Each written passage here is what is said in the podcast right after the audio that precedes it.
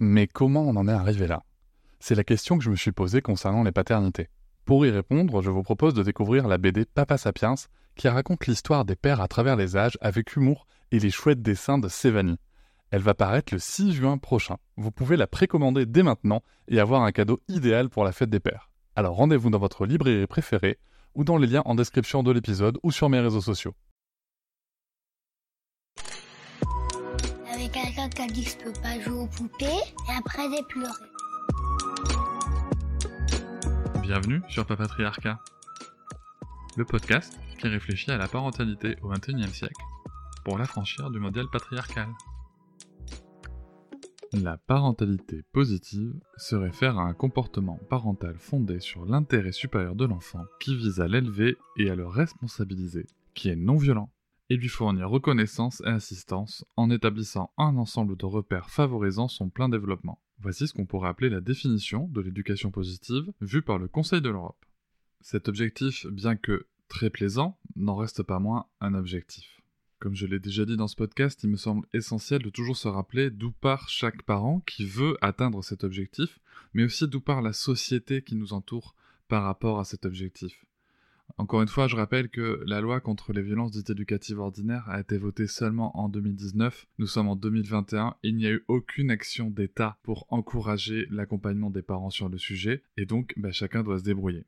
Dans ce contexte, il y a différents supports, il y a différentes façons d'aborder le sujet, de s'y intéresser, et tout simplement aussi il y a des façons de ne pas s'y intéresser. Aujourd'hui, je vais recevoir Aurélia, qui est devenue maman pour la première fois en 2014. Elle nous racontera son parcours, donc je ne vais pas m'étendre plus, je vais juste vous dire qu'elle est aussi dans l'association Parents et Féministes. Et il y a peu, elle a publié justement son évolution sur le sujet dans, un article de blog, sur son blog à elle, Émergence, que je vous invite bien sûr à lire, je vous mettrai le lien en description du podcast. Dans cet épisode, nous allons parler d'injonction. Nous allons aussi parler des travaux d'Isabelle Fillosa et du docteur Guéguin. Alors bien sûr, nous allons avoir un échange assez construit, assez fourni sur le sujet, voire même débattre. Très concrètement, je voudrais recontextualiser pour en avoir reparlé avec Aurélien ensuite. La question n'est pas de savoir si l'apport de leurs travaux est positif ou non par rapport à une situation sociale où la violence est la référence. Il est clair et évident que oui, et nous partageons tous les deux ce point de vue avec Aurélia.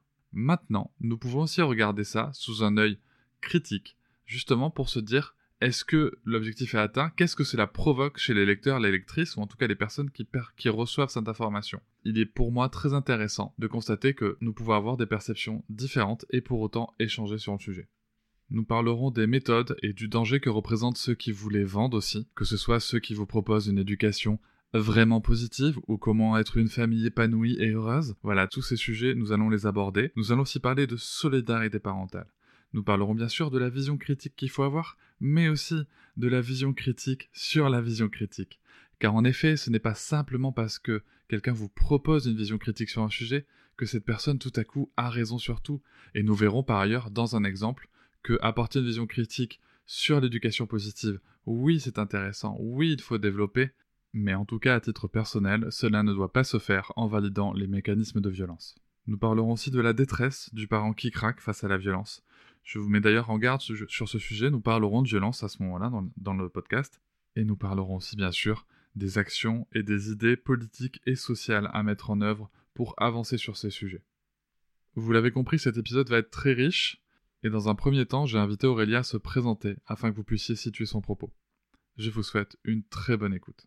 Ouais, alors je vais essayer de faire court. Euh, moi, je suis mère de trois enfants. Euh, je suis mariée et, j'ai eu ma première fille en 2014, la deuxième en 2017 et le troisième en 2020. Euh, voilà, donc je suis mère depuis six ans et demi. je l'ai vraiment vécu comme une révélation, comme ça a littéralement bouleversé ma vie personnel, professionnel, tout. Euh, j'ai tout de suite été, euh, euh, je me suis tout de suite sentie très très à l'aise dans ce rôle, dans, dans, la relation avec mon premier bébé, puis mon deuxième, puis mon troisième. voilà. Après, j'ai un, j'ai un, évidemment un cheminement éducationnel.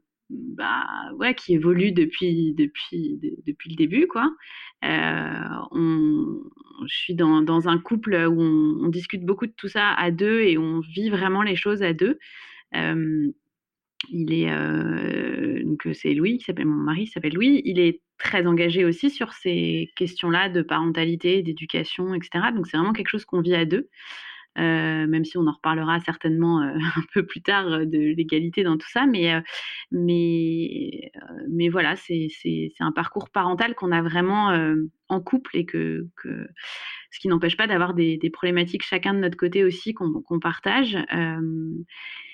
Et puis, et puis en fait, j'ai toujours été quelqu'un de très engagé sur, sur les sujets, qui aime aller au fond des choses, qui aime chercher, savoir, connaître, transmettre aussi. Euh, donc j'ai toujours beaucoup écrit, par exemple. Donc j'ai créé mon. En fait, quand je suis devenue mère en 2014, j'étais euh, très seule parce que j'avais aucune de mes amies proches qui n'avaient d'enfants. Euh, dans ma famille, ça remontait un peu aussi. Euh, j'étais jeune, j'avais 27 ans. Et, et, du coup, j'ai écrit un blog, enfin, j'ai créé un blog. À ce moment-là, c'était des blogs de maman. ça n'a plus grand-chose à voir avec ce que c'est aujourd'hui, mais à l'époque, c'était. Voilà, donc on écrivait. Euh, j'ai rencontré des, amis qui me sont encore très très chers euh, à ce moment-là, où là j'ai pu commencer vraiment à partager et à vivre les choses en même temps, euh, en même temps qu'elle. Et, hum, et, du coup, je suis tombée un peu dans cette sphère parentale des réseaux sociaux, des livres aussi, et donc ça a commencé, a commencé comme ça. Puis ensuite, ça, mmh, ça a été jusqu'à ma réorientation professionnelle parce que je me suis réorientée après. Je travaille dans la com, moi, et je me suis réorientée euh, pour devenir euh, accompagnante périnatale ou baby planner. Donc, c'est tout, ce qui est plutôt euh, matériel ou, le mode de garde, par exemple, etc. Donc, j'ai fait ça pendant quelques temps. Et ensuite, j'ai eu envie d'un peu plus et notamment d'aller plutôt taper du côté des entreprises et donc j'ai créé un cabinet de conseil euh, en conciliation vie pro, vie perso et en parentalité auprès des entreprises. Donc là, on s'adressait vraiment aux entreprises, euh, aux RH, aux dirigeants et aux managers de terrain parce que c'est eux qui sont vraiment en contact avec la conciliation de leurs collaborateurs. Malheureusement, cette aventure a pris fin euh, le 31 décembre de cette année parce que bah, la crise est passée par là. Donc voilà, là, je réfléchis à me à me reconvertir et probablement dans le milieu de la psychologie. Donc, euh, c'est quelque chose qui m'a. Voilà, réfléchir à, ces sujets-là qui ont trait à, l'humain et, moi avec toujours vraiment le prisme de la parentalité, c'est vrai que voilà, ça, me quitte plus et fait vraiment partie de moi. Euh, et puis, euh, et puis c'est vrai que depuis, depuis quelques mois, années, j'ai une parentalité plus engagée plus militante aussi. Euh, plus alors toujours dans la nuance parce que je on a beaucoup discuté toi et moi mais je, je,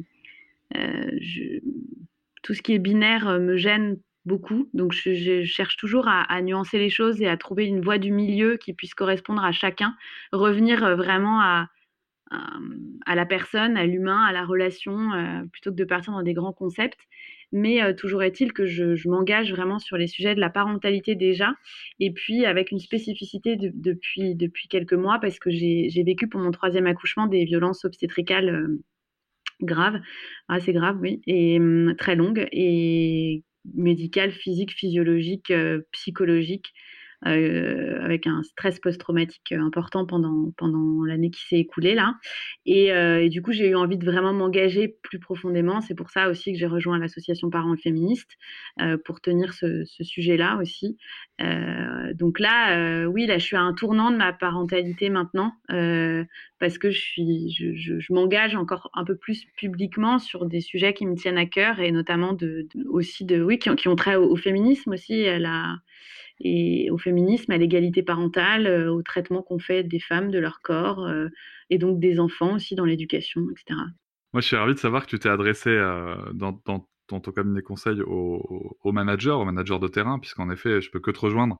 C'est là que ça joue. Et, bien évidemment, enfin moi qui étais en entreprise, pendant, pendant des années sur, sur ce sujet-là, c'est en effet les leviers importants on, va se parler de l'éducation euh, dite positive ou bienveillante. Alors moi, c'est vrai que c'est quelque chose que j'ai rencontré euh, aussi dans les livres et les lectures, avec une approche qui reste, qui est restée très distanciée, parce que j'avais ce, vécu, si tu veux, déjà dans le monde professionnel, du, parce qu'on parlait déjà dans, de management mmh. positif, bienveillant. On s'était déjà posé les questions de se dire, mais attends, mais si, si t'es pas bienveillant, t'es malveillant, machin. Donc, mmh. moi, j'étais déjà, si tu veux, sur un, sur un gros recul par rapport à ces expressions-là, ces mots-là. Euh, et toi, comment est-ce que tu as rencontré, comment est-ce que tu as découvert ce courant d'éducation dite positive ou bienveillante? Alors moi j'ai fait le chemin inverse parce que je l'ai vraiment découvert par l'éducation avant de le découvrir dans le monde du travail euh, avec mon cabinet de conseil. Mais euh, euh, vraiment l'éducation positive, moi j'ai envie de dire je suis tombée dedans par les blogs à la base et parce que et donc par les livres que j'ai découverts grâce aux blogs et grâce, aux réseaux sociaux, comme je te disais en, en 2014-2015 je, moi, j'ai reçu une éducation qui était euh, assez traditionnelle. Euh, j'ai du mal à dire qu'elle n'était pas bienveillante parce que c'est vraiment pas le cas. Euh, je pense que c'était aussi une époque où on écoutait beaucoup moins les enfants et les besoins des enfants et on leur parlait moins, surtout. Et ça, j'avais cette intuition-là quand j'ai eu mon premier bébé de mais c'est quand même hallucinant qu'on ne parle pas au bébé. Enfin, je, j'arrivais pas à faire des choses avec elle, pour elle, euh, même à, trois jours, sans lui expliquer ce que je faisais, sans lui dire ce que je faisais. Sans, j'ai eu ma, ma chute d'hormones euh, classique à, J, 3 J4, en même temps que la montée de lait. Euh, et puis, hum, à ce moment-là, je, bah, je, pleurais beaucoup. Et je me disais, mais ça me paraît aberrant de ne pas expliquer à mon bébé que je pleure que je crois que c'est normal, mais que voilà. Enfin, donc en fait, c'est venu comme ça par, par des espèces d'intuitions euh, que j'ai eu, moi, la, maternité m'a vraiment appris à écouter mes intuitions aussi. Ça, ça m'a beaucoup, beaucoup apporté là-dessus. Donc j'avais cette, cette sensation-là qu'il fallait parler au bébé. Et puis après, euh, c'est venu, euh, bah, je te dis, par des, par, par des articles que j'ai lus, par des livres. Donc je pense que j'ai lu tous les livres assez classiques. Et, ensuite, à l'âge de, à partir de, je te dirais, 15-18 mois, parce qu'on parle du Terrible tout, mais euh, c'est un non-sens pour moi, ça commence bien avant et ça, commence, et ça termine bien après. Et, du coup, vers 15-18 mois, euh, alors ma fille aînée, elle a des, des, réactions euh, très, très, très fortes, très intenses d'émotions. alors, elle exprime tout, toujours bien, mais donc ça, ça nous aide beaucoup, mais c'est très intense. Et autour de nous, on comprenait peu de ça. Donc c'est vraiment la petite fille où tu vas te dire mais qu'est-ce que c'est que ces parents qui font rien quand elle fait une crise dans, une crise dans un magasin? Mais pourquoi elle se met dans des états pareils voilà donc moi je ne pose ni diagnostic ni rien du tout parce que premièrement c'est pas mon métier et qu'en plus je préfère être dans l'observation de mon enfant que dans la pose d'étiquette mais il est évident qu'elle ressent les choses très très fortement qu'il y a beaucoup de gens pour qui ça paraît disproportionné et, que moi je, ressens des choses aussi comme ça. Donc en fait tout de suite je me suis dit bon je pense qu'on a ce point commun là et, en fait, je veux l'aider à le vivre mieux que moi je l'ai vécu et à lui apporter des clés euh, et à nous apporter des clés aussi bah, pour que ça se passe mieux quoi. Et, qu'est-ce qu'on fait? Et je n'ai pas l'intuition que que lui mettre euh, des fessées comme ça ce soit le bon truc j'ai pas l'impression que lui hurler dessus ça marche bien je me suis vue une fois lui crier dessus parce qu'elle était en train en pleine crise en lui disant mais tais-toi tais-toi je me suis dit non, bah, ça va pas, en fait. Je suis en train de lui demander de se taire et je lui hurle dessus. Là, il y a un truc qui va pas très bien. Donc, euh, en fait, voilà, c'est en tâtonnant aussi beaucoup avec ma fille aînée, pour ma fille aînée, que j'ai découvert euh, tous les livres qui peuplent nos bibliothèques et les rayons des grands magasins de, de, librairie. Tu, écris dans, dans, ton article, que je mettrai bien sûr en description du podcast, tu, tu, écris dans ton article, enfin moi ce que je comprends c'est qu'à un moment tu as plongé quoi. Mmh. J'ai vraiment compris ça comme une plongée euh, dans, dans l'éducation positive et, et bienveillante, euh, sans retenue, sans, sans, sans recul, sans, sans, aucune, aucune critique en fait par rapport à ce que tu pouvais absorber comme contenu? Est-ce que c'est ça qui s'est passé? Absolument. Ça, c'est tout à fait vrai. Euh, j'avais l'impression de découvrir un monde, une révélation. C'est ce que j'écris dans le podcast, d'ailleurs, dans pardon, dans, l'article. Euh, j'avais une, une, j'ai l'impression qu'on m'avait ouvert euh, les yeux sur comment il fallait éduquer un enfant, euh, sur les solutions à, mettre en place, sur la façon de lui parler. Euh, et alors, moi, ce qui m'a bouleversée absolument, c'est tout ce rapport aux neurosciences. Parce qu'alors là, j'avais l'impression qu'était écrit noir sur blanc la justification et la preuve que bien traiter un enfant ou que le traiter de cette manière-là, euh, c'était faire du bien à son cerveau, quoi. Donc, et moi, j'ai pas du tout vu la dérive que je, dont je parle après et qui m'a pour le coup euh, fait pas mal de tort, de, de, la dérive de, du revers de la médaille qui est bah, si jamais tout ce que je fais de bien, ça fait du bien au cerveau de mon enfant, bah, ça veut dire que tout ce que je fais de mal, ça fait du mal au cerveau de mon enfant. Et ça, je ne je, je l'avais pas encore, euh, si tu veux, assimilé comme ça. Enfin, je, je, je ne pensais qu'au bien, qu'au positif. Euh, et je me disais, bah super, je vais être une mère positive, je vais faire de l'éducation positive, je vais prôner l'éducation positive autour de moi. C'était pas simple parce qu'encore une fois, euh, j'étais la seule à être maman à ce moment-là. Donc, euh, donc quand tu, enfin c'est pas facile à assumer en famille, entre amis, que, que, tu préfères parler à ton enfant plutôt que lui crier dessus, que voilà, comme je te disais, notre petite fille avait des réactions aussi que les gens comprenaient pas toujours, et donc bah, ça plus le fait qu'on préférait lui parler plutôt que de crier, c'était compliqué à assumer.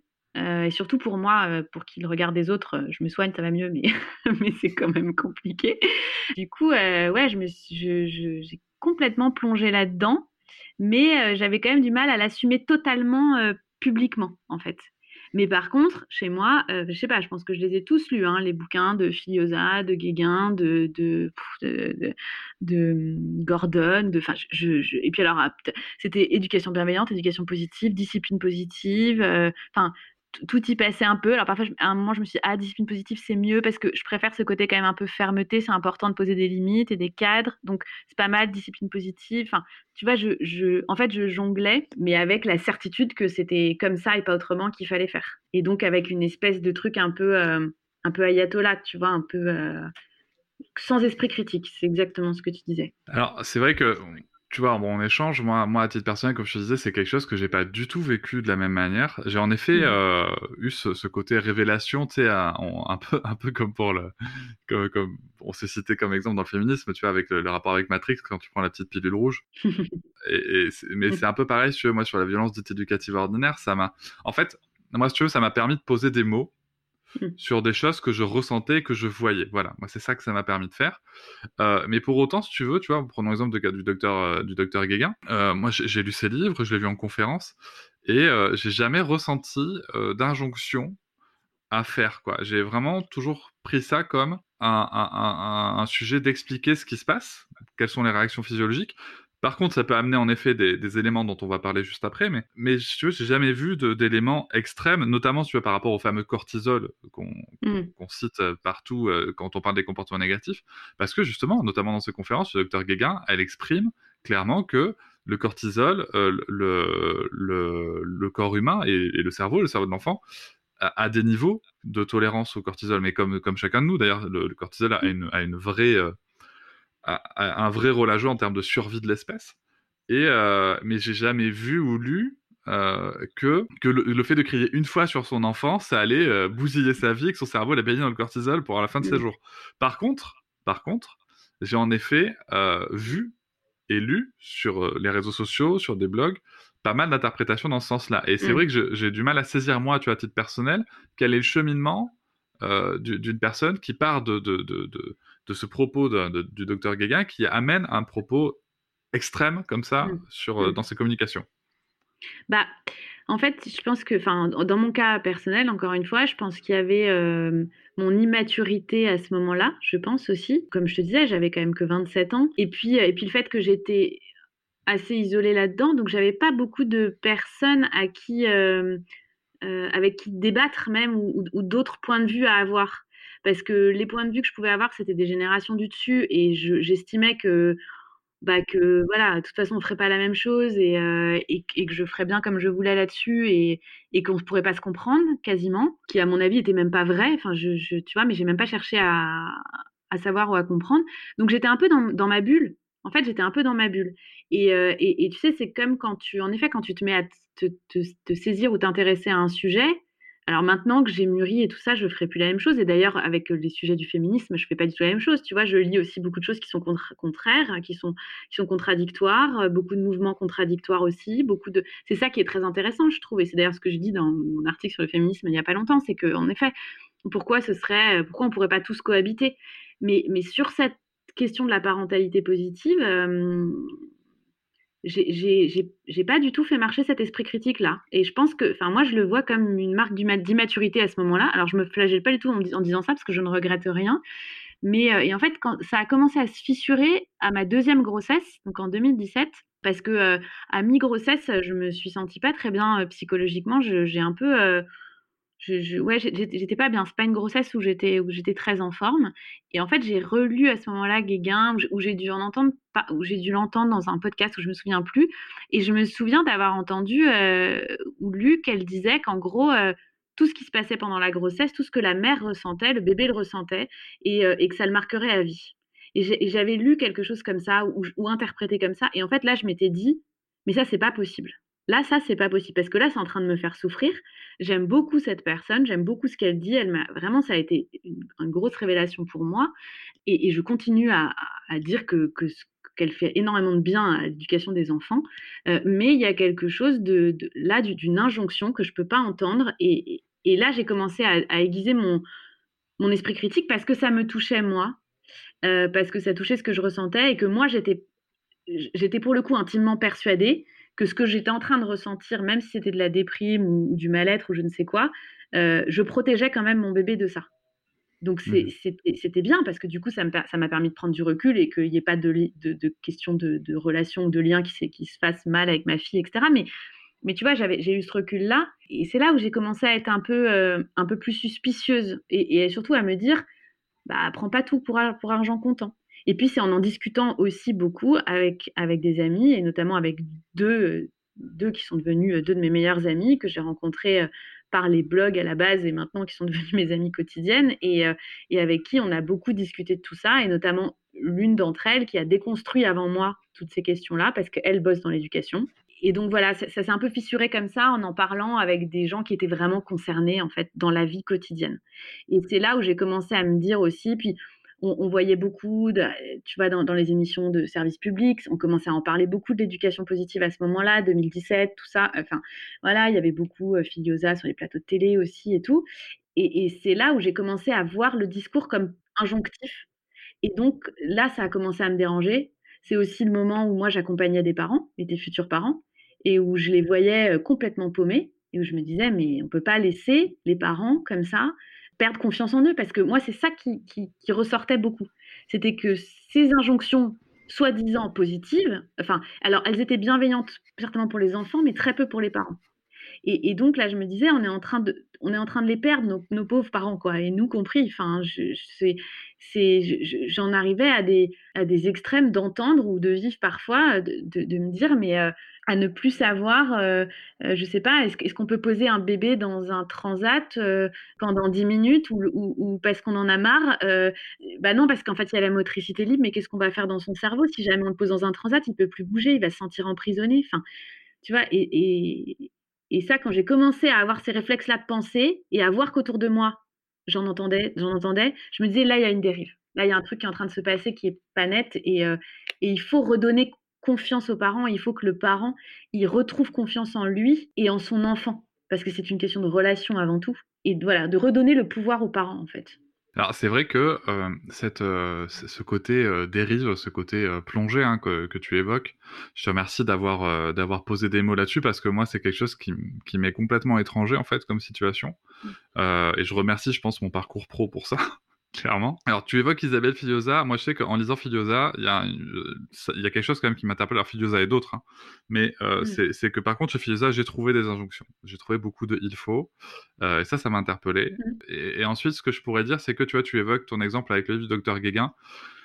C'est vrai que l'ensemble, moi, des, des, des, des, supports qui existent euh, sur cette parentalité positive, notamment qui sont là pour essayer de faire évoluer les choses, pour moi, il y a un grand absent. Donc, en effet, tu, tu, toi, dans ton propos, tu parles du fait que c'est bienveillant pour les enfants et pas pour les parents. Je trouve que c'est une très belle phrase. Et il manque surtout le fait de prendre en considération l'état ressource de la personne qui, qui va lire ce livre. Tu vois, par exemple, toi qui es enceinte à ce moment-là, qui, qui, qui, est dans ton, dans ton bain hormonal, physique, de mmh. stress, de ce qu'on mmh. veut, qui est dans la situation qui est dans laquelle tu es, mmh. euh, forcément de lire que euh, tout ce qui va se passer euh, c'est compliqué. Il suffit que ce soit juste après, par exemple, que, que aies pété un câble parce que parce que t'en pouvais mmh. plus pour une raison X ou Y. Mmh. Euh, bah non, ça tombe ça tombe pas au moment. Et, et je pense que tu as un petit un petit paragraphe là-dessus en préambule ou en, ou en quatrième de couverture, ça serait pas mal sur ce genre de livre de dire voilà, vous allez à un livre là-dessus, mais lisez-le quand vous êtes plutôt euh, cool, tu vois, quand vous êtes plutôt euh, déjà bien, euh, parce qu'en effet, sinon ça peut poser une pression.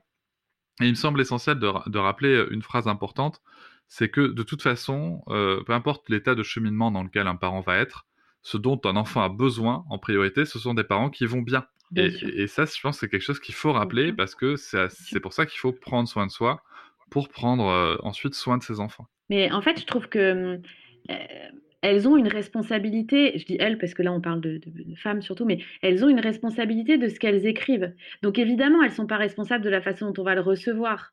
Mais je veux dire, euh, quand on écrit un livre, on n'est pas complètement idiot, on sait très bien, on peut très bien imaginer qui est-ce qui va le lire, quelles sont nos cibles, etc. Donc, euh, euh, je trouve qu'il y a une responsabilité et que, encore une fois, apporter de la nuance, ça ne veut pas dire qu'il faut qu'elles renient leurs principes, mais, mais apporter de la nuance et toujours remettre dans le contexte, comme tu dis. tout ça, c'est beaucoup des questions de contexte.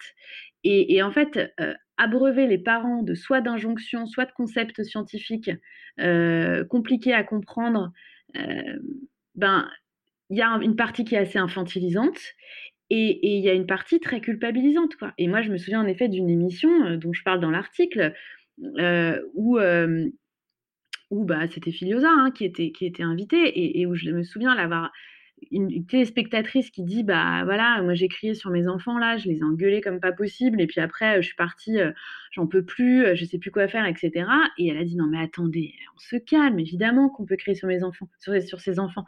Moi ça moi j'ai trois enfants je sais plus combien elle en a bref. Ça m'est arrivé une fois à chacun en 18 ans de crier. Bon bah après on s'est assis on a discuté etc je me suis dit mais mais on est devant sa télé on est en congé mat, euh, plein d'hormones, on a un aîné qui, dont on peut plus. Et, là, on entend que ce qu'il faut, en fait, ce qui est bien, enfin, que c'est pas grave de crier si tant est qu'on crie une seule fois dans sa vie sur un enfant. Enfin, je. Enfin, en fait, euh, enfin, enfin, vaut mieux pas que ce soit des personnes en dépression du postpartum qui regardent ça. C'est, enfin, vraiment sur le coup, j'ai eu un coup au cœur en me disant, mais waouh, c'est fort quand même ce qu'elle dit, ce qu'elle fait passer comme message. Évidemment que derrière, on comprend que ça veut dire on se déstresse mais elle donne son exemple personnel avec un truc qui est assez culpabilisant quand même. Donc, euh, euh, je, toutes ces petites choses-là, en fait, m'ont un peu piqué au vif et, euh, m'ont fait dire que c'était pas forcément ce qui avait de plus bienveillant pour, pour, les, pour les parents. Bah, c'est ça, et c'est vrai que l'exemple que tu donnes donc dans cet article et que tu nous réévoques ici, c'est un exemple, en effet, quand je lu dans ton article, le premier truc que je me suis dit, c'est mais comment est-ce qu'elle veut que ça parle à une majorité de parents? Mais comment? Tu vois, c'est sur une émission de service public, pour ne pas la citer, que toutes les personnes regardent en congé mat. Enfin, je. Et, et moi, je trouve ça fort dommage parce que euh, bon, moi, j'ai pas vu l'émission dont tu parles, mais euh, je, trouve ça... je trouve ça fort dommage parce que euh, sur le fond, sur le fond, si tu veux, du sujet, mmh. moi, le message, c'était sûrement de dire voilà, si vous, si vous criez, ben, c'est que vous avez crié, et puis que l'important c'est d'en parler, et, euh, et, qu'est-ce qu'on en fait, quoi? Voilà, comment est-ce qu'on. Et d'ailleurs, ça peut être très intéressant comme démarche, parce que ça va encourager aussi l'enfant à avoir, à avoir de l'empathie, déjà de un, puisqu'on va lui exposer son émotion, et deux, euh, à, comprendre que ben, qu'on n'est pas parfait, et ça, c'est très bien c'est très très bien que nos enfants voient qu'on n'est pas parfait. Ça, c'est en termes de posture et d'attitude. C'est important de les voir. Mais c'est vrai que tu as raison dans, dans, le, dans le. Enfin, moi, je peux que te rejoindre dans, sur le fait que euh, euh présenter comme ça, ouais, c'est chaud. Et qu'en effet. C'est une question de forme. Mais tout à fait. Mais tout à fait. Et, je pense que c'est intéressant. Donc, euh, euh, bah écoutez, peut-être si un jour euh, cet épisode lui arrive aux oreilles, j'espère que, c'est quelque chose qu'elle pourra commenter. Parce que, voilà, moi, je veux pas. Sur, le travail d'Isabelle Filiosa, moi, je trouve ça très intéressant, les réflexions en tout cas qu'elle m'a amené à avoir. Mais c'est vrai que. Mmh. j'ai pas ressenti ce, ce, problème sur la forme, mais parce que j'ai pas forcément eu cette lecture-là, tu vois. Mmh. Donc, donc, je trouve ça très intéressant. Par contre, là, et je te remercie de, de souligner ce point, c'est clair que si des parents, plus spécialement des mères, on va pas se mentir, en postpartum, entendent ce genre de message, bien sûr. Waouh, t'es déjà euh, au sixième sous-sol en termes de, de, ressources, euh, c'est compliqué. Et puis encore une fois, je, je, reviens à cette question d'immaturité entre guillemets, qui n'est pas du tout péjoratif dans ma bouche ce mot-là, mais mais, euh, mais tu vois, ces femmes-là sont des femmes qui ont une certaine expérience de la vie aussi. Elles sont, elles sont d'une autre génération. Elles sont, euh, enfin, aujourd'hui, tu vois, quand c'est des, nanas qui découvrent la parentalité euh, à 25, 30, même, même 35, mais, mais qui. Euh, elles s'adressent à des novices aussi, en fait. Et, et, parfois, parfois, mais c'est comme tous les médecins ou toutes les, toutes les instances qui ont, qui ont le, savoir. Quand on dit le savoir, c'est le pouvoir, oui, très clairement. Et, donc, du coup, elles, elles savent, donc ça leur paraît logique ce qu'elles disent ou ça leur paraît banal, entre guillemets, parce qu'elles le répètent toute la journée, qu'elles travaillent dessus depuis des années. Mais en fait, quand tu es toute jeune maman ou tout jeune papa, mais comme tu as raison, ça touche plutôt les mères, ces questions-là, niveau, voilà, malheureusement encore. Mais, mais quand tu es toute jeune maman et tu te poses déjà 10 000 questions, c'est compliqué de ne pas le prendre de façon culpabilisante, en fait. Il faut avoir du recul pour, avoir pour être critique sur, sur tout ça aussi. Non, mais complètement, il faut avoir du recul, il faut avoir l'état aussi, euh, enfin, il faut avoir les ressources. Bah, moi, ceux qui suis dans... Non, mais tu vois, c'est. Enfin, moi, tu vois, ceux qui sont dans l'accompagnement de l'humain, je passe, mon... je passe beaucoup de temps à expliquer euh, à, plein de gens euh, que c'est important d'être, d'avoir des ressources pour encaisser justement ce qui va nous en mmh. coûter. clairement, quand on vient d'être parent, on est plutôt en crédit négatif de, ressources et, et, on a, et on a plutôt besoin d'autres messages. en tout cas, de, de, de peut-être tourner différemment parce que euh, parce que moi, je trouve ça important le travail de, ces personnes-là euh, qui amènent une, tu vois, une accessibilité de l'information et une certaine vulgarisation de l'information. Par contre, en effet, c'est vrai que voilà, c'est comment ça va tourner. Moi, je sais qu'il y a un point qui m'a euh, que, que, moi j'ai vécu et qui m'a un petit peu interpellé. Je l'ai pas vécu très longtemps, mais c'est vrai que c'est quelque chose qui, qui, qui, était là un peu en tâche de fond. C'était le fait de connaître les réponses physiologiques, si tu veux, de, des mmh. comportements mmh. parentaux. Euh, est-ce qu'à un moment, c'était pas venu dénaturer un peu euh, mes, euh, mes, justement mes comportements? Est-ce que je faisais pas des câlins pour parce qu'en en fait c'est une chose de faire de, de, comprendre que quand, quand, on fait un câlin il y a de l'ocytocine qui se déclenche il y a des choses qui se mmh. passent de manière physiologique mais c'en a une autre de, de, les faire pour en, pour, pour en recherche d'une réponse physiologique alors qu'on veut juste faire un câlin si tu veux ouais. tu vois? Mmh. c'est comme non, mais je trouve que en fait c'est ça, ça quoi ça fait perdre un peu de la spontanéité à la relation, en fait, quand on est dans le, cérébral et, et quand, on sait. Donc, c'est en effet les choses positives, comme tu dis, du câlin. Et, du coup, au bout d'un moment, tu te dis, mais est-ce que, en fait, je fais vraiment le câlin pour être dans le moment présent avec mon enfant ou est-ce que je pense à ce que ça va lui faire dans son corps, dans sa tête, dans son truc Enfin, et, et, après, c'est aussi, et c'est pour moi là beaucoup plus délétère quand quand c'est négatif, parce que euh, du coup, moi j'en étais arrivée à un point où quand je criais euh, ou quand mon mari criait, enfin, enfin, on se retrouvait à, s'excuser dans la seconde d'après de nous être énervés, de s'être énervé. de, de, et, puis, et puis moi, je me disais, bah voilà, je viens de lui griller trois neurones, quoi je viens de lui griller trois neurones euh, et puis elle, elle les retrouvera jamais. Je suis vraiment une mauvaise mère. Donc là, j'appelais mes copines mères qui me disaient non mais euh, euh, t'arrêtes tout de suite n'importe quoi. Et puis deux jours plus tard, c'était elle qui m'appelait en me disant j'ai crié, qu'est-ce que je fais, etc. Je dis bah tu m'as dit il y a deux jours c'est n'importe quoi pour moi, bah, c'est pas pareil pour toi. Donc donc voilà. Et en fait, c'est à ce moment-là où moi où on a fini par dire stop aussi parce que ça c'était plus possible. Au bout d'un moment, c'est plus vivable. Et, et, et en plus, si tu veux, bon, avec un enfant c'est quelque chose, mais avec deux puis trois Enfin, moi, j'ai plus le temps, en fait, à chaque fois de me demander ce que ça lui fait dans son cerveau si je, si, si je hausse la voix, le ton de voix, si je, si je lui dis non, euh, si je. Enfin, tu vois, c'est juste. Euh, on peut plus, ça perd de la spontanéité. Et attention, les enfants, ils sont très très loin d'être bêtes. Ils voient très très bien que tu perds de la spontanéité. Ça fausse la relation aussi, ça fausse le, le, rapport, les rapports euh, entre nous, euh, euh, et ça devient très conflictuel alors que ça l'était pas. et alors qu'on a l'impression qu'en plus, bah, on se dit mais je rêve quoi. Je m'excuse à chaque fois que je fais un truc pas bien, et elle est entre guillemets de pire en pire.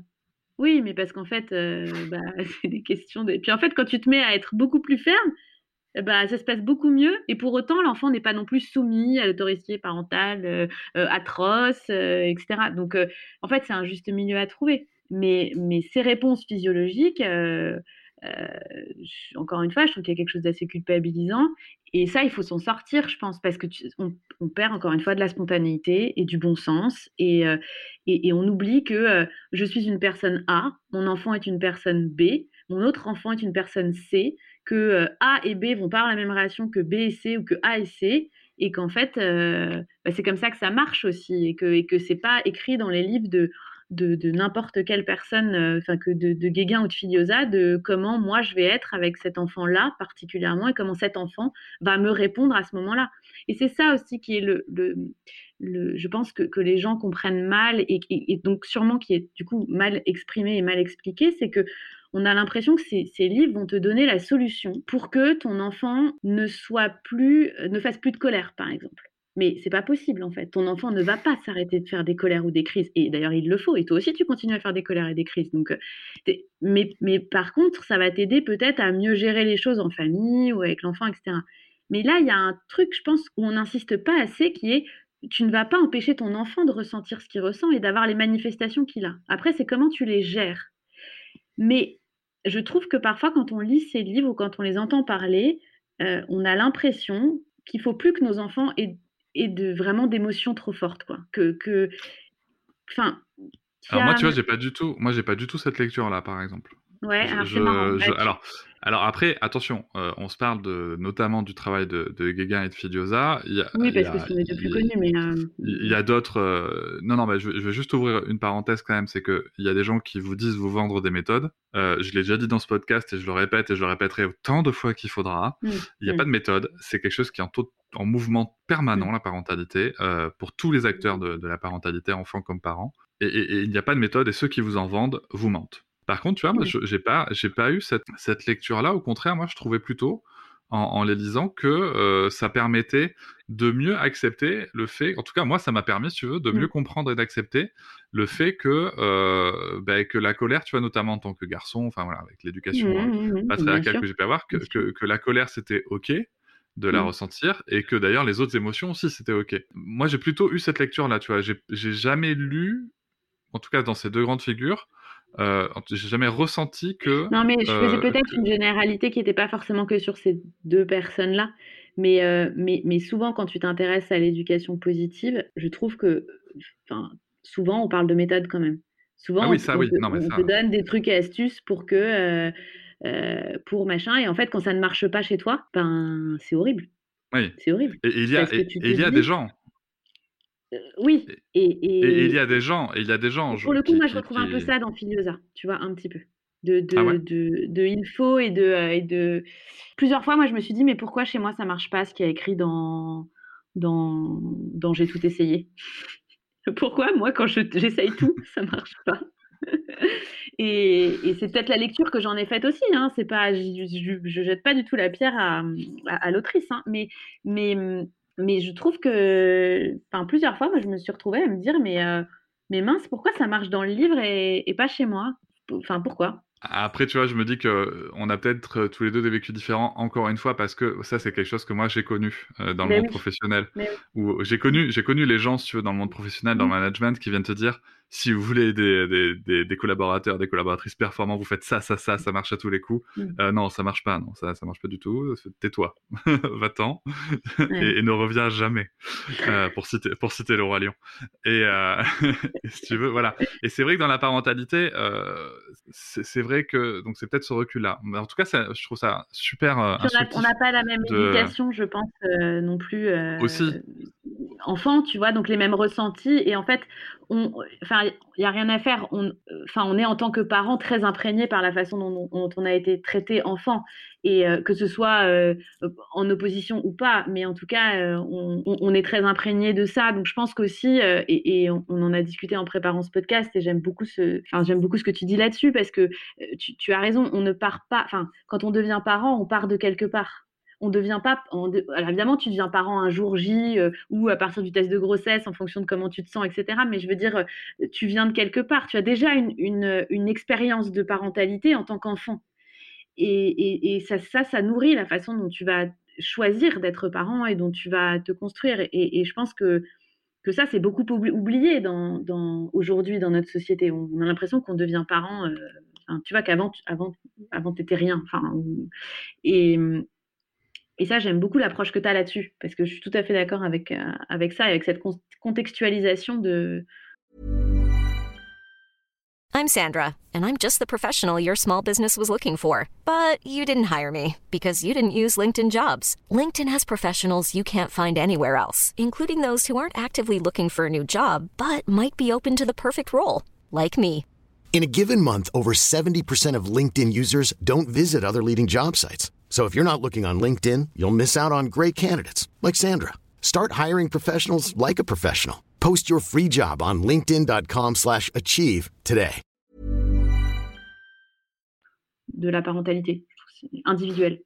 Bah, c'est vrai, que, mais c'est un point qui, qui me paraît important, c'est les ressources dont on dispose au, point de départ, parce que on, parle souvent d'un chemin. Moi, le premier, je parle d'un chemin, si tu veux.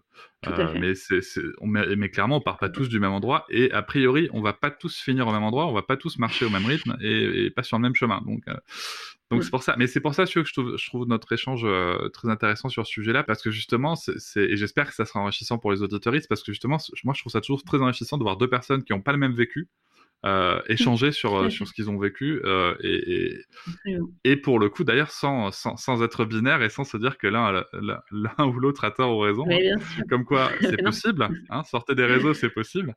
Et il y a un autre point que, que, je rappelle ici, que je rappelle ici par rapport au fait de devenir parent et que j'explique dans l'épisode 12, le dernier épisode de la saison 1 avec Fanny Vella, euh, mhm. c'est aussi qu'il y, y, a le principe de Peter un petit peu quand on devient parent. Euh, donc je, je, laisse les gens aller, aller, écouter. Tu parlais de, de dans, dans, dans, ce que tu as dit précédemment, il y a deux points sur lesquels je voulais euh, juste revenir un, un petit peu. Mhm. Euh, c'est le fait que tu avais que appelé tes copines euh, quand tu avais crié sur tes filles et qu'elles étaient très bienveillantes avec toi.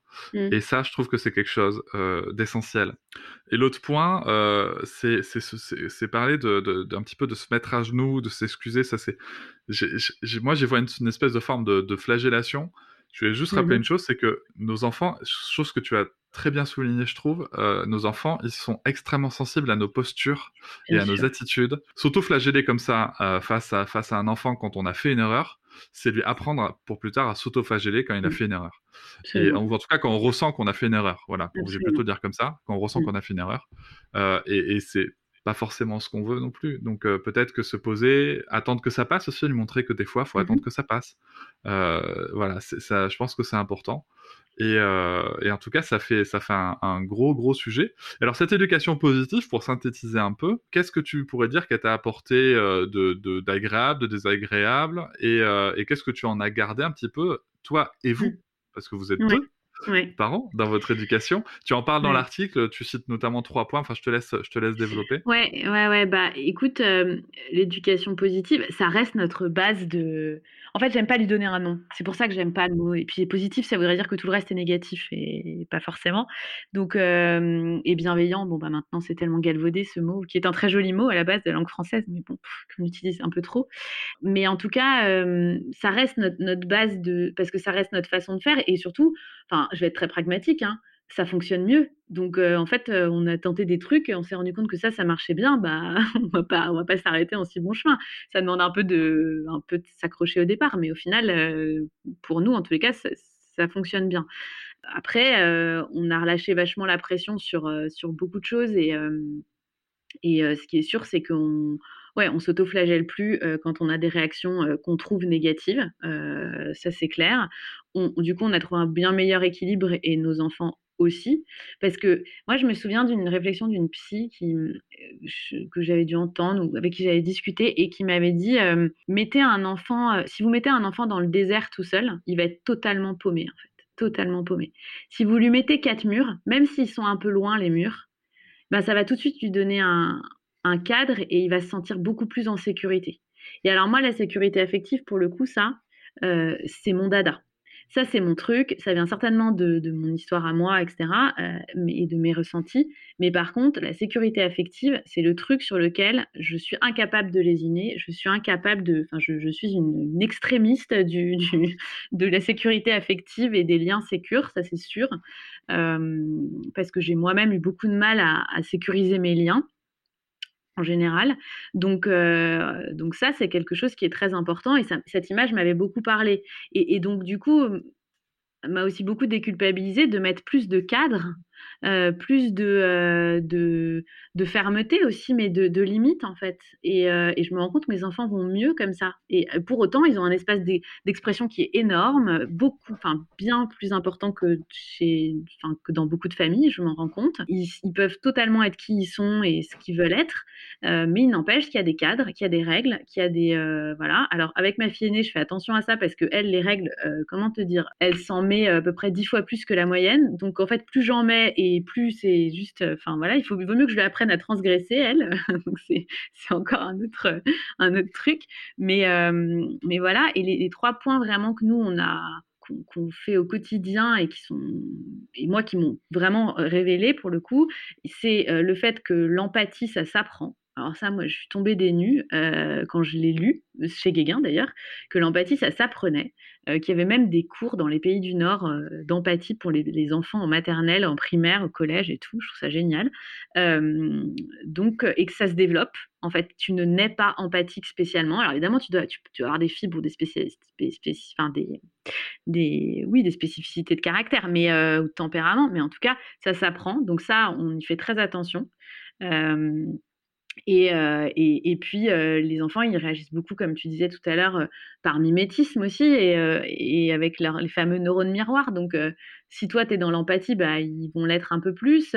Ça passe par des petites phrases de mais quand, quand, ils sont super en colère contre quelqu'un ou quand quelqu'un, je sais pas, et, bah, et à ton avis, qu'est-ce qu'il a pensé à ce moment-là, lui Juste ça. Et puis, parfois ça passe, parfois ça passe pas. mais ça, c'est vraiment quelque chose que, que bah, que, qui m'a vachement rassurée d'apprendre que ça s'apprenait euh, et, de, et qu'on fait, qu'on essaye de faire en tous les cas au quotidien.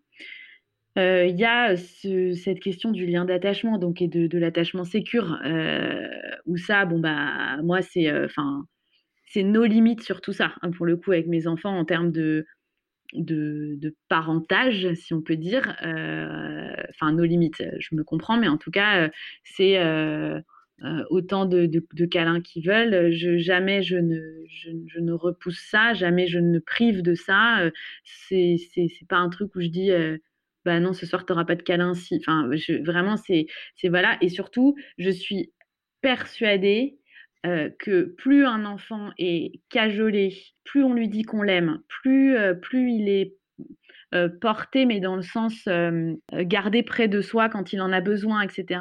Et plus il sera indépendant et plus il partira. Et plus il partira heureux, libre. Euh, mais ça, j'en suis sûre, en fait. C'est pas comme on a cru pendant des années et très longtemps, et comme on a tous été un peu éduqués, de. Euh, en fait, il faut. Enfin, c'est pas qu'il faut pas trop s'attacher à un enfant, mais euh, il faut pas trop lui montrer qu'on l'aime ou faut pas trop lui montrer qu'on qu'il est important, qu'il compte, qui voilà, avec toujours cette crainte d'en faire des enfants rois, je pense.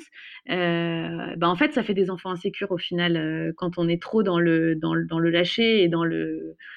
Enfin voilà, j'ai cette image là dans la tête de, de, de, de laisser partir un enfant trop tôt, en fait, ou de le pousser à partir, ou, ou petit, enfin, ou de les indépendantiser très très petits, ou et, du coup, je pense que l'indépendance et la liberté, elle, s'apprend par, par la proximité dans les jeunes années et, et par le. Moi, j'appelle ça un matelas de sécurité affective, mais c'est vraiment ça. Et ça, c'est. Enfin, moi, en effet, je pourrais en parler pendant des heures. Et ça, pour le coup, ce sont vraiment des bouquins qui m'ont énormément marqué sur le lien d'attachement, euh, euh, sur. Euh, enfin, c'est ça, je me suis dit, waouh, enfin, voilà, là, je découvre un monde et j'en suis parvenue de ça, pour le coup. ça, c'est vraiment un truc, j'en suis parvenue. Je ne souhaite pas d'en revenir euh, parce que moi c'est quelque chose que je traite hein, bien sûr actuellement euh, et c'est quelque chose d'extrêmement important le lien d'attachement, ça je, je, je, peux que te suivre là-dessus.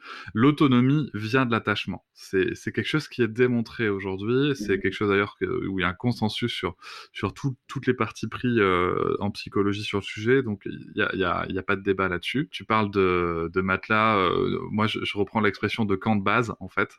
Euh, où, euh, voilà où l'enfant euh, a son camp de base où il se sent bien, il va tenter un truc, ça marche et, puis bah, si ça marche pas, bah, on revient, on se ressourcer un peu mmh. et, et, voilà et ainsi de suite.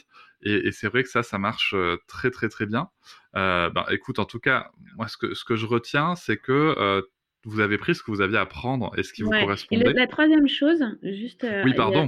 non, non, pardon. il, y a, il y a cette question d'empathie, de lien d'attachement. Et la troisième chose, c'est l'encouragement.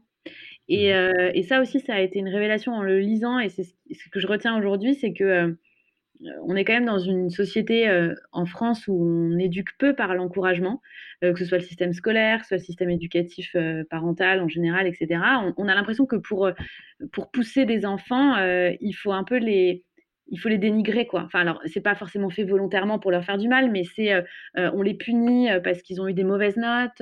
moi je me souviens de rentrer chez moi, j'étais terrorisée quand j'avais eu un 3 en maths ou un truc parce que je savais que c'était pas bien et que j'allais me faire gronder. Enfin voilà que et, et en fait on, on, éduque beaucoup par le par la répression. Je sais pas comment dire autrement. C'est très fort répression c'est trop fort, mais tu vois j'ai pas d'autre mot qui me vient.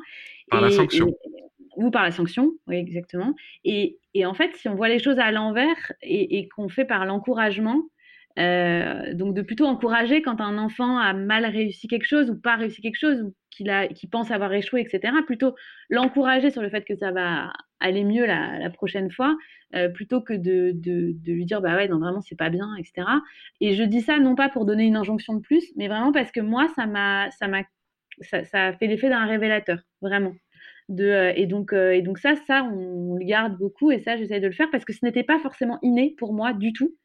Euh, j'avais cette idée en tête que pour que c'est pas forcément que de la réussite scolaire, hein, mais que qu'il fallait pousser les enfants, qu'il y avait des enfants paresseux, qu'il y avait des enfants, voilà, je, je, pense que j'ai voilà, j'avais ça un peu en tête et donc l'idée de l'encouragement comme base éducative en fait, ça, ça, ça, on l'a on l'a gardé et ça ça me ça ça m'a beaucoup parlé et beaucoup ouais, ça m'a beaucoup parlé.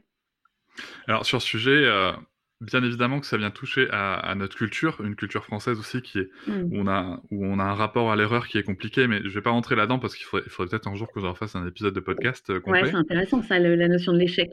Ah, c'est l'échec en France, c'est un gros sujet. Mm. Et tu vois, tu parles de, de tu parles du fait de rentrer à la maison avec un 3, un 3 sur 20, mais, mmh. mais déjà le simple fait de mettre un 3 sur 20, ouais. c'est un, un, concept qui est problématique. Tu vois, tu vois c'est aussi. Alors, les choses évoluent, les choses évoluent, euh, mais bon, les notes sont toujours là. C'est pas parce qu'on a changé le, 15, le, le, 3 sur 20 en couleur rouge sur un, sur un, sur un, un, un truc avec plusieurs couleurs que, que, que, ça change le message.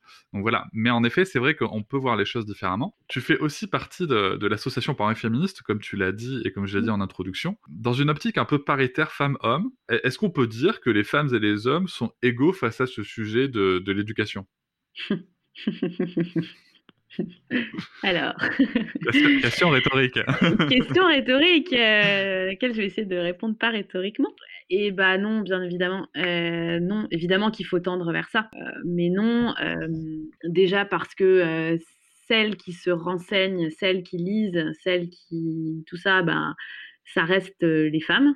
Euh, alors qui vont faire lire des passages, qui vont surligner des livres et les passer euh, gentiment, mais, euh, mais voilà, et même dans un couple, encore une fois, très égalitaire comme le mien, par exemple, où je pense qu'on est, enfin oui, très évolué et engagé sur ces sujets, bah, c'est moi qui continue à lire les livres. Après, il s'est plongé dedans euh, autant que moi, euh, il, s'y est intéressé autant que moi, euh, il connaît les ressorts derrière, il connaît ça l'intéresse vachement, ça lui il vient d'une éducation pour le coup carrément traditionnelle, donc ça lui a, beaucoup appris sur lui aussi, sur beaucoup de choses, donc ça nous a vachement aidé. Mais non, et puis force est de constater qu'autour de moi, oui, c'est toujours les, femmes qui s'y attellent. L'éducation des enfants aussi, moi je me rends compte que enfin, c'est compliqué euh, pour les femmes, je pense, de la lâcher. Euh, euh, enfin, tu vois, ce serait, je, je, je, je sais pas vraiment.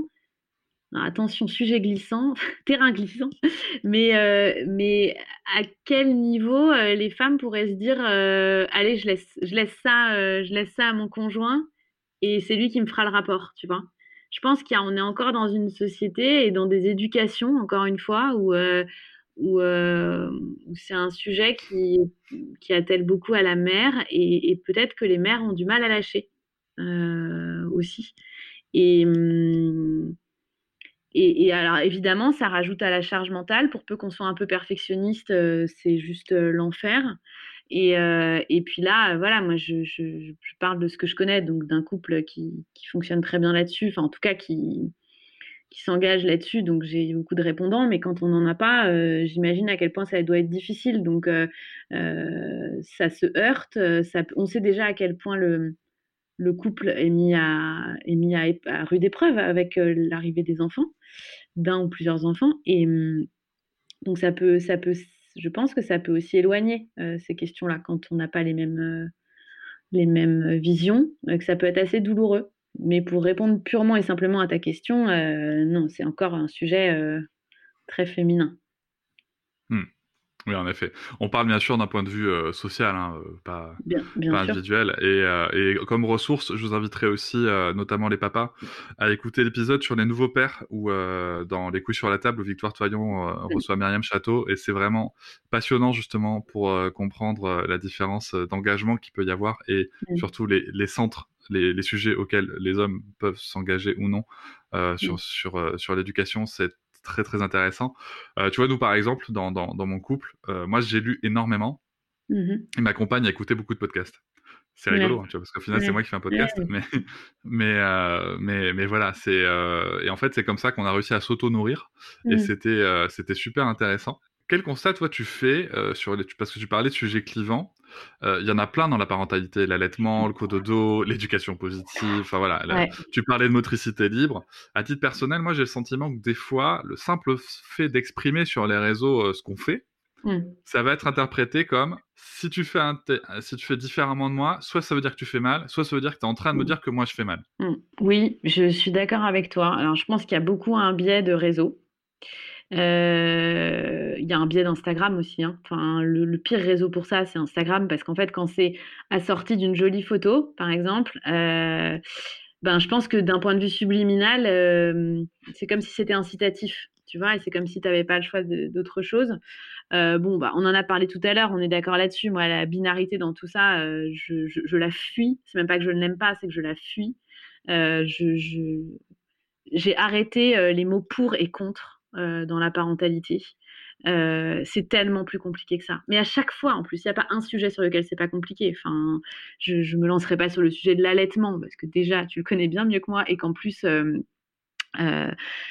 c'est trop, enfin c'est trop touchy, mais, c'est terrible que ce soit encore aussi touchy d'ailleurs. Enfin, je, c'est- franchement, comment aujourd'hui on peut dire je suis pour ou contre l'allaitement? Tu peux être évidemment, euh, euh, tu peux avoir des, des, opinions, tu peux, enfin, euh, mais, mais pour ou contre, est-ce qu'on imagine à quel point c'est culpabilisant pour des femmes qui, par exemple, ne, ne pourraient pas allaiter, ne voudraient pas allaiter, ne, ne, voudraient pas allaiter tant de, de, de, mois, enfin, voilà, et à contrario, des femmes qui voudraient allaiter longtemps.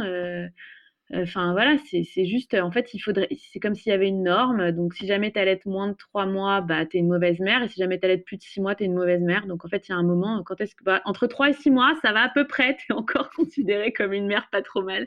Mais c'est, pas possible, ça. C'est pas possible. Donc, euh, donc c'est, ça, je pense que ça fait énormément de mal. Et je pense qu'en fait, aujourd'hui, on est, on est dans une, on est quand même dans une société assez conflictuelle, qui débat beaucoup, mais qui a, qui de façon quand même assez conflictuelle. Euh, on a tellement besoin de solidarité parentale, mais tellement que, enfin, c'est, le moment de notre vie et, les, oui, c'est, des moments de vie où on a juste besoin d'être soutenu, quoi. Et donc, euh, moi, les jugements à l'emporte-pièce, les, les, les il faut, les je suis pour, je suis contre, les, euh, le pire, c'est, bon, je ferai pas comme ça, mais euh, bon, comme tu veux, mais franchement, si j'étais toi, euh, c'est chaud quand même. Mais, euh, mais enfin, c'est pas, c'est, c'est, c'est juste plus possible, en fait, ça. Ça, c'est juste plus possible. Donc, non, je suis, je suis, ouais, je suis très remontée contre ces, contre cette, cette, cette binarité euh, où il n'y a plus de nuances, où il n'y a pas de voie du milieu possible, où il n'y a pas de bah je fais, mais en fait, bah, je... et puis attends, tu peux te tromper ou tu peux ne pas être. euh, tu peux prendre une voie et puis en fait te rendre compte que, que ça va pas. Enfin, je, moi, autour de moi, je, je, j'en ai des amis qui, euh, qui ont allaité, qui voulaient absolument allaiter, qui, etc. Puis en fait, pour raison X ou Y, bah, c'était trop dur, ça fonctionnait pas, il y avait des trucs, bah, ok, bah, je, veux dire, qui on est pour juger ça, euh, qui, euh, si, si, si elle est bien, si son bébé est bien, si, enfin, je veux dire, personne ne met en danger la vie de personne dans ces histoires-là. Donc, faut, faut l'avoir en tête. Ça, ça, ça, peut détruire, hein, ça peut détruire. C'est que encore une fois, euh, alors tu dis ça peut détruire. Moi, j'aurais juste souligné le fait que par rapport à, à la question précédente, on, on, peut se permettre de dire que pour le coup, encore une fois aussi, ce sont bien souvent les mères qui en sont les premières victimes hein, de, de, ces, de ces échanges-là. Euh, justement, dans, dans, cette souffrance des mères, je ne vais pas revenir dessus parce qu'on en a parlé, mais je vais juste remettre un petit, un petit warning quand même. Euh, cette détresse parentale est bien souvent maternelle, euh, je tiens juste à, souligner le fait que faites attention, clairement je vais me positionner là-dessus, faites attention aux personnes qui pourraient jouer sur cette culpabilité pour vous vendre des méthodes et des choses comme ça. Je pense que c'est très très délétère et très problématique. Voilà. Et d'ailleurs, dans ce sujet-là, là, je vais parler aussi d'un point de vue personnel parce que j'ai l'impression que c'est un peu la course à la bonne réponse, si tu veux, mmh. chez les personnes qui en parlent entre l'éducation l'éducation positive, tu parlais aussi de discipline positive, les méthodes magiques, le fait de changer de mmh lunettes ou les éducations vraiment positives. Euh, voilà, on, entend parler de tout ça euh, et, chacun, le truc c'est que dans tout ça, chacun a un truc à nous vendre par ailleurs mmh. euh, et, et, pour le coup, on nous voit à chaque fois une nouvelle appellation. Qu'est-ce que tu en penses toi en tant, que, en tant que mère sur le sujet? Moi, je suis de plus en plus opposée à, à tout ce qui est infantilisant. Mmh. Et je trouve que de toute façon, à partir du moment où tu parles d'une méthode, c'est super infantilisant. De, de, base, c'est super infantilisant. Après, à voir comment elle est menée, comment tu es accompagné, etc.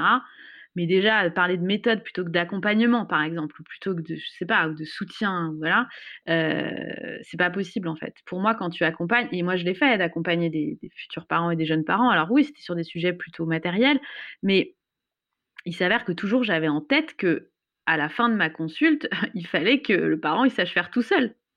Mon but c'était pas de revenir la semaine d'après. Euh, je sais bien que j'aurais été plus payée, mais moi mon but c'était qu'il soit autonome. C'est exactement la même chose qu'on fait avec des enfants pour moi en fait. C'est que tu leur apprends, euh, apprends-moi à faire tout seul, euh, c'est pas venu de nulle part. Bah hum, pour moi ça c'est tu le fais aussi avec des avec des parents donc donc tout ce qui est infantilisant, puis je pense que bon cette année en plus on a été un peu infantilisé au niveau à tous les niveaux quoi. Donc donc je pense qu'il y a en plus un ras-le-bol de ça aujourd'hui. Mais mais voilà, franchement sur les méthodes, moi je trouve que très souvent elles sont infantilisantes, elles sont dangereuses du coup parce que enfin oui, tu, vas, tu vas jouer sur la, souffrance de la personne, sur le, burn-out. Le, voilà, déjà, tu vas poser un diagnostic alors que tu n'es pas psy, parce que très souvent, c'est ce qui se passe. Tu l'as au téléphone, euh, tu as les personnes qui disent Ah, je pense que vous êtes en burn-out, là, il faut vraiment euh, rétablir la relation avec votre enfant. Ok, la personne ne t'a ni vu ni vu les enfants quand même. Et que oui, ça devient dangereux parce que bah voilà, tu, c'est de l'abus de faiblesse pour moi. Enfin, ça peut aller jusqu'à l'abus de faiblesse. Je dis pas que c'est tous comme ça, mais à partir du moment où on vous apporte des injonctions, des méthodes toutes faites, comme si tous les enfants étaient les mêmes, déjà il faut se poser des questions. Il faut se dire, il y a un truc qui cloche. Quand en plus on nous demande de payer, et tous les parents les mêmes, bien sûr. mais quand même plutôt la mère. Hein, souvent quand même, euh, tu remarques, euh, bon, euh, plutôt la mère quand même, hein, qui, est, mise en cause. Il y, en a, ça, se rapproche du charlatanisme à ce niveau-là. donc oui, il faut y faire attention. Il faut y faire attention. Je pense que c'était important de le souligner quand même. Tout à fait, tu as raison. Il faut faire attention à ces pièges-là, parce qu'en plus de perdre de l'argent, vous pouvez perdre de la santé physique et mentale. Tu évoques plusieurs sources pour développer une vision critique sur le sujet de l'éducation positive et bienveillante. Dans l'un des podcasts euh, cités, on entend les, mots suivants. Donc là, je cite. Des enfants dont le comportement n'est pas facile à gérer, pouvant provoquer plus de fatigue parentale et donc des comportements violents, pas forcément voulus, mais simplement on serait face à des parents qui craquent. C'est résumé, je ferme ma citation, c'est résumé dans ce même podcast par la phrase suivante, je cite, L'enfant est ingérable donc il reçoit une fessée. Fin de la citation. Alors moi, à titre personnel, je suis en désaccord profond avec ce passage parce qu'il valide pour moi un mécanisme de violence posant une partie sur la responsabilité de la victime. Et toi, en tant que mère et en tant que militante féministe, comment est-ce que tu l'as ressenti, ce passage-là? Alors, j'ai tiqué sur le même, euh, sur le même passage. Euh, c'est un podcast en plus qui fait 4 heures, donc euh, fallait l'écouter jusqu'au bout. Mais je, suis d'accord avec toi, enfin je, suis totalement d'accord avec toi euh, sur le fait que ça légitime une violence qui n'a pas à être légitimée et que ça fait porter la faute sur la, la victime, enfin sur l'enfant là en l'occurrence, et que ça c'est pas entendable. je suis totalement d'accord avec toi.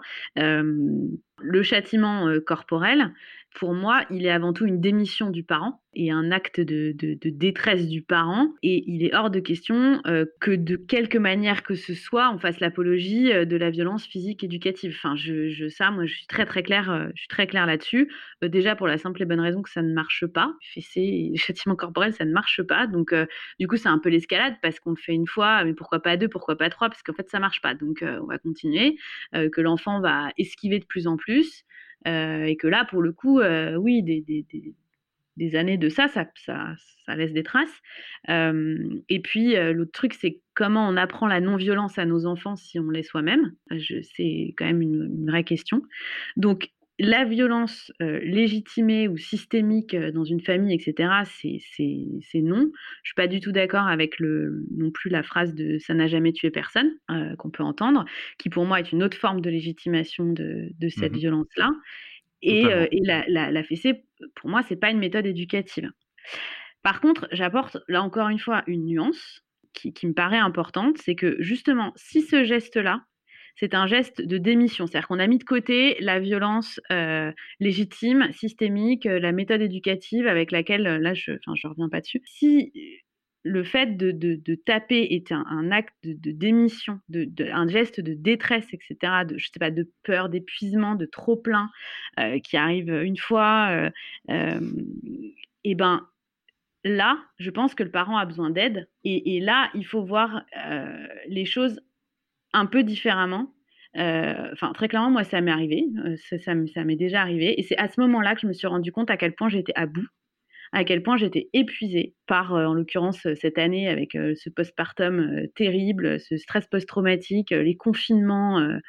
à gérer un nourrisson, des enfants bas âge, enfin franchement, et c'est à ce moment-là, et en fait, ce que j'ai ressenti à ce moment-là, évidemment, c'était donc j'ai ma main est partie sur, je crois que c'était la cuisse de, de, ma fille. Et en fait, à ce moment-là, j'avais besoin d'aide.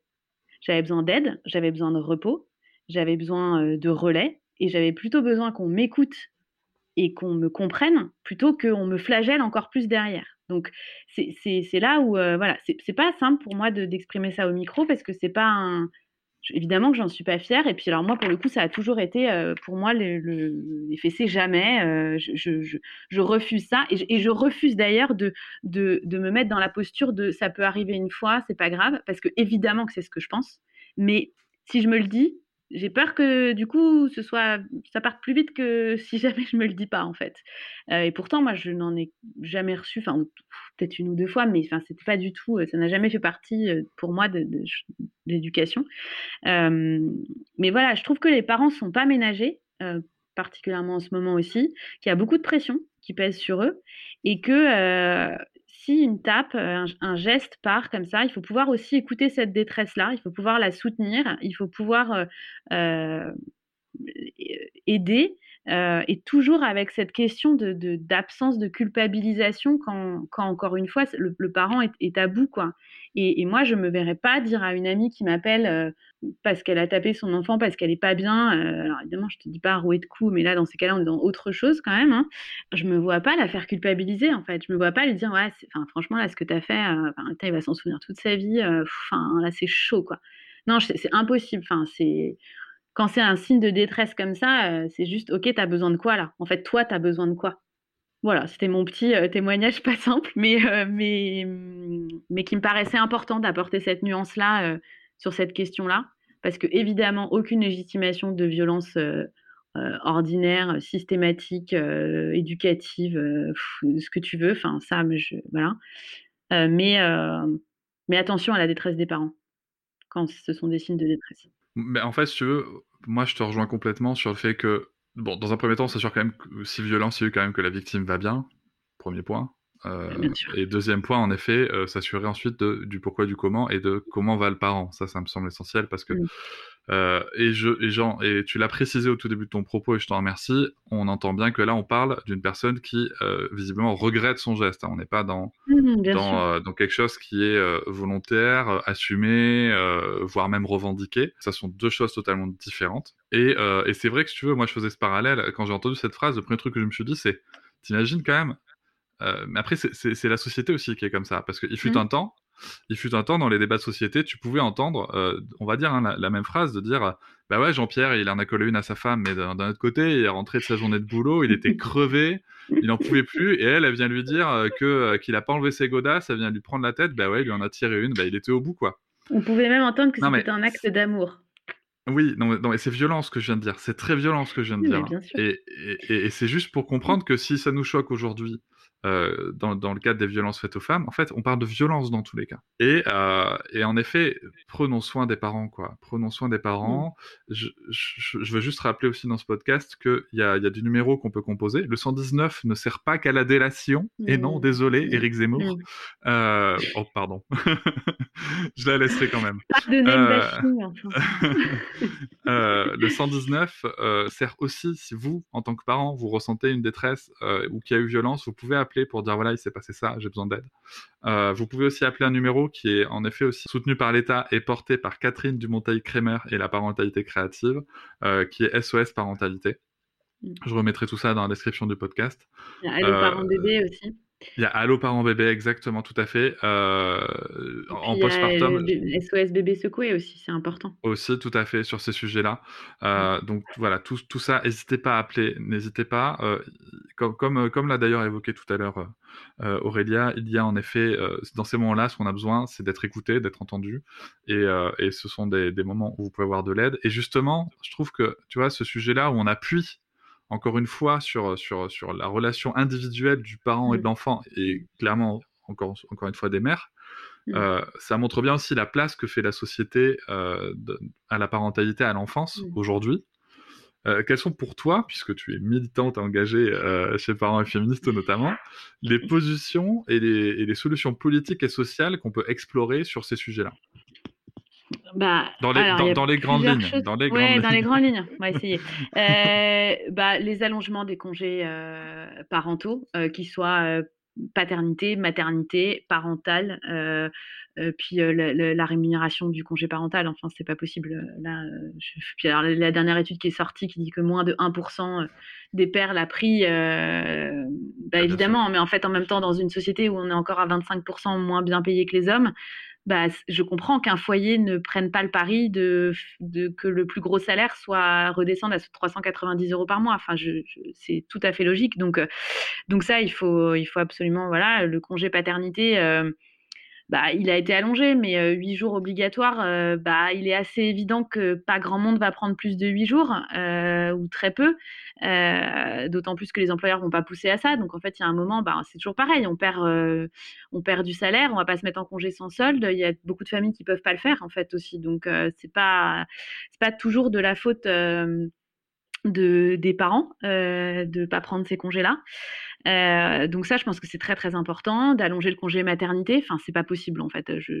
Alors là, pour le coup, euh, je suis très contre. Je peux le dire que je suis contre le congé maternité de 16 semaines, euh, qui, enfin de 16 semaines qui se termine à à 13 semaines maximum après la naissance. Alors encore une fois, je- il y a des femmes qui ont besoin de reprendre le travail rapidement, euh, que ça, voilà, donc ça faut aussi tout à fait les entendre et, euh, je le soutiens entièrement. Euh, mais, euh, mais voilà, et puis on peut pas foutre la pression aux femmes entre guillemets en leur martelant les recommandations de l'OMS d'allaiter six mois exclusifs et leur faire, reprendre le boulot à deux mois et demi. Enfin, je, suis désolée, deux mois et demi, l'allaitement il n'est pas encore mis en place totalement, la lactation elle n'est pas mise en place. Bah, retourner au boulot avec un tire-lait pour aller tirer dans les toilettes parce que bah, c'est pas encore très bien vu dans les entreprises. Bah non en fait. Enfin, et puis qui prend encore? Bah, les femmes. Donc euh, voilà. Euh, ensuite l'autre chose pour moi, c'est de lutter contre la violence systémique, mais alors dans toutes les formes, enfin dans, toutes les, franges de, la société. hein. Donc euh, en ce moment, mon sujet, c'est beaucoup les violences obstétricales et gynécologiques. Donc, euh, mais il y a une violence euh, systémique qui existe aussi dans le système de santé, aussi. Enfin voilà, c'est un peu le serpent qui se mord la queue. Et du coup, bah, évidemment, ça crée beaucoup de maltraitance. Je pense qu'il y a aussi cette violence systémique dans l'éducation nationale. Euh, alors, c'est pas forcément des violences physiques, mais c'est beaucoup de violences de harcèlement et puis beaucoup de violences euh, de pression, de, de, de, enfin voilà, de choses morales qui sont très dures à porter aussi pour le corps professoral. Et bah oui, forcément, ça se ressent aussi sur, sur ce qui se passe avec les enfants. Et puis la violence systémique euh, faite aux femmes, euh, enfin qui est juste encore une fois aberrante dans une société développée comme la nôtre en 2021. Euh, et, lutter contre toute forme de violence comme ça, ça, aidera les parents. Ça, c'est sûr, ça aidera les parents. Euh, Il y a aussi un troisième point qui est pour moi de libérer la parole sur tous les sujets liés à la parentalité, liés, euh, et puis ensuite plus particulièrement aux femmes, au, corps des femmes, enfin voilà, à beaucoup de choses. Et pour moi, ça, ça, ça c'est la, libérer la parole, c'est euh, bah, c'est libérateur comme, ça, comme son nom l'indique, mais, euh, à mon avis, euh, en parentalité, on a beaucoup à, faire là-dessus. Et puis le quatrième point, pour moi, là, c'est de faire plus de place à la société civile, de pas toujours entendre les mêmes experts, euh, de pas toujours entendre des experts, d'ailleurs tout court, de dire que les que les gens aussi sont experts de leur propre vie, de leurs propres expériences, qu'il n'y a pas une parole moins importante qu'une autre, euh, et que euh, certes, il faut des experts pour cadrer, des études scientifiques, des choses comme ça, mais euh, je trouve qu'on ne fait pas assez de place à la société civile aujourd'hui, donc aux parents dans la parentalité, aux soignés dans, le, dans, dans les parcours de soins, aux, parents d'élèves à l'école, aux enfants. Enfin, je trouve que ça, c'est ça, ça ce, serait un beau projet de société de, de faire plus de partenariats euh, euh, monde public, euh, monde politique, monde expert et, et juste les gens, parce qu'en fait, en fait, je vais vous donner un scoop, mais vous, enfin, je veux dire, vous gouvernez et vous soignez des êtres humains. Et qui, enfin vraiment, qui, qui, qui, vivent des choses qui peuvent être très intéressantes pour vous orienter, je pense. Donc euh, voilà, si, si on m'écoute. Donc euh, voilà, j'avais pensé à, à ces choses-là, tu vois, point politique. Bah oui. Je pense que c'est en effet des, des, grands combats à mener. Euh, euh, ça veut pas dire, alors petit, petit, euh, petite précision quand même, ça veut pas dire qu'il y en a pas d'autres. Hein. Attention, on n'est pas en train de ah dire qu'il n'y en a pas d'autres en plus. Il y en a beaucoup, euh, mais, on, mais, on est, mais, mais Aurélien ne peut pas mener tous les combats. Hein. Non. Bon, on a fait notre petit point politique. pour finir, merci beaucoup Aurélia déjà pour tout ce qu'on s'est dit. Euh, pour bah, finir, j'aimerais te, te, te, poser une question. J'aimerais savoir ce que tu te dirais à, à, toi en 2014, là, si tu pouvais voyager dans le temps et aller voir la future mère que tu vas être très prochainement. Avec ton recul et ton expérience actuelle, qu'est-ce que tu aimerais te dire à toi en 2014 ah, Pas mal de choses, hein, je pense, mais euh, déjà, ça va bien se passer.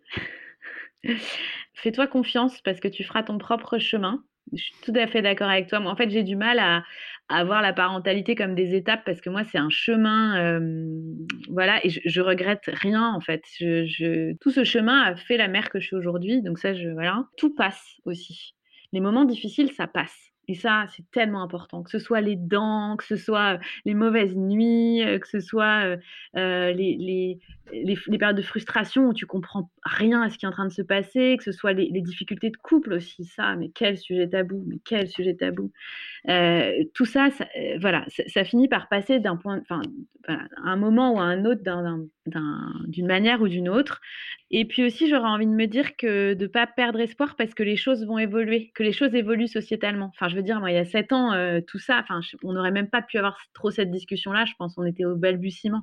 Donc vraiment, euh, les, choses vont évoluer, crois-y, euh, engage-toi pour faire bouger les choses, mais, mais, mais, mais ça va le faire, franchement, ça va le faire. Et puis, mets l'accent sur la relation avec tes enfants comme personne unique, pas comme un, des gouttes d'eau faisant partie d'un grand océan où il faudrait que la vague aille toujours dans le même sens, quoi. Voilà ce que j'aurais envie de me dire. Et deuxième, euh, tiens, deuxième exercice de style en direct, euh, quel, qu'est-ce que tu penses que tu te, si, si, la toi dans 5 ans, la toi en 2026 pouvait venir te voir aujourd'hui, qu'est-ce que tu penses qu'elle te dirait? Euh, qu'est-ce que je me dirais de maintenant? Euh, bah continue continue. Euh, là comme je te disais tout à l'heure moi je suis un vrai je suis un vrai tournant de ma parentalité donc je, je, prends ouais le tournant un peu plus engagé donc donc voilà continue c'est très difficile comme question elle est beaucoup plus difficile que la première ouais tu fais du bon boulot Parce que je crois qu'il faut se, il faut se congratuler entre parents et aussi, euh, et aussi soi-même. Il y a trop de petites voix qui s'autoflagellent. Enfin, ça va, je, je, je sais très bien qu'elles vont arriver, les voix qui, qui m'autoflagellent, il n'y a pas de souci. Je les connais bien, celles-là, elles sont tout le temps sur mon épaule et tout. Donc, euh, donc là, si je voulais me dire un truc euh, positif, c'est euh, tu, fais, allez, allez, tu fais du bon boulot. On va terminer sur cette note positive pour l'éducation positive. Exactement. Bah, merci beaucoup, Aurélia. Merci à toi, Cédric. C'était un plaisir. À bientôt. À bientôt. Je vous remercie de m'avoir écouté. Je vous invite à vous abonner et nous pouvons aussi nous retrouver sur Facebook, Instagram et sur le blog papatriarca.fr. À bientôt.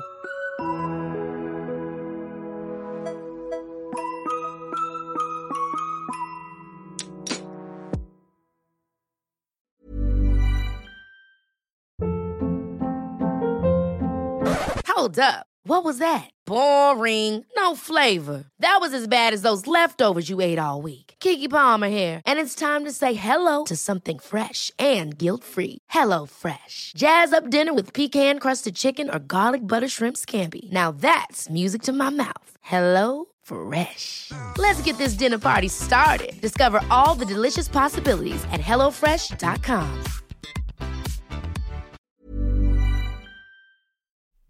Hop, c'est encore moins. Si tu veux soutenir le podcast, tu peux aussi t'abonner à Papatriarca Plus et découvrir chaque semaine un épisode bonus en plus des 60 déjà disponibles.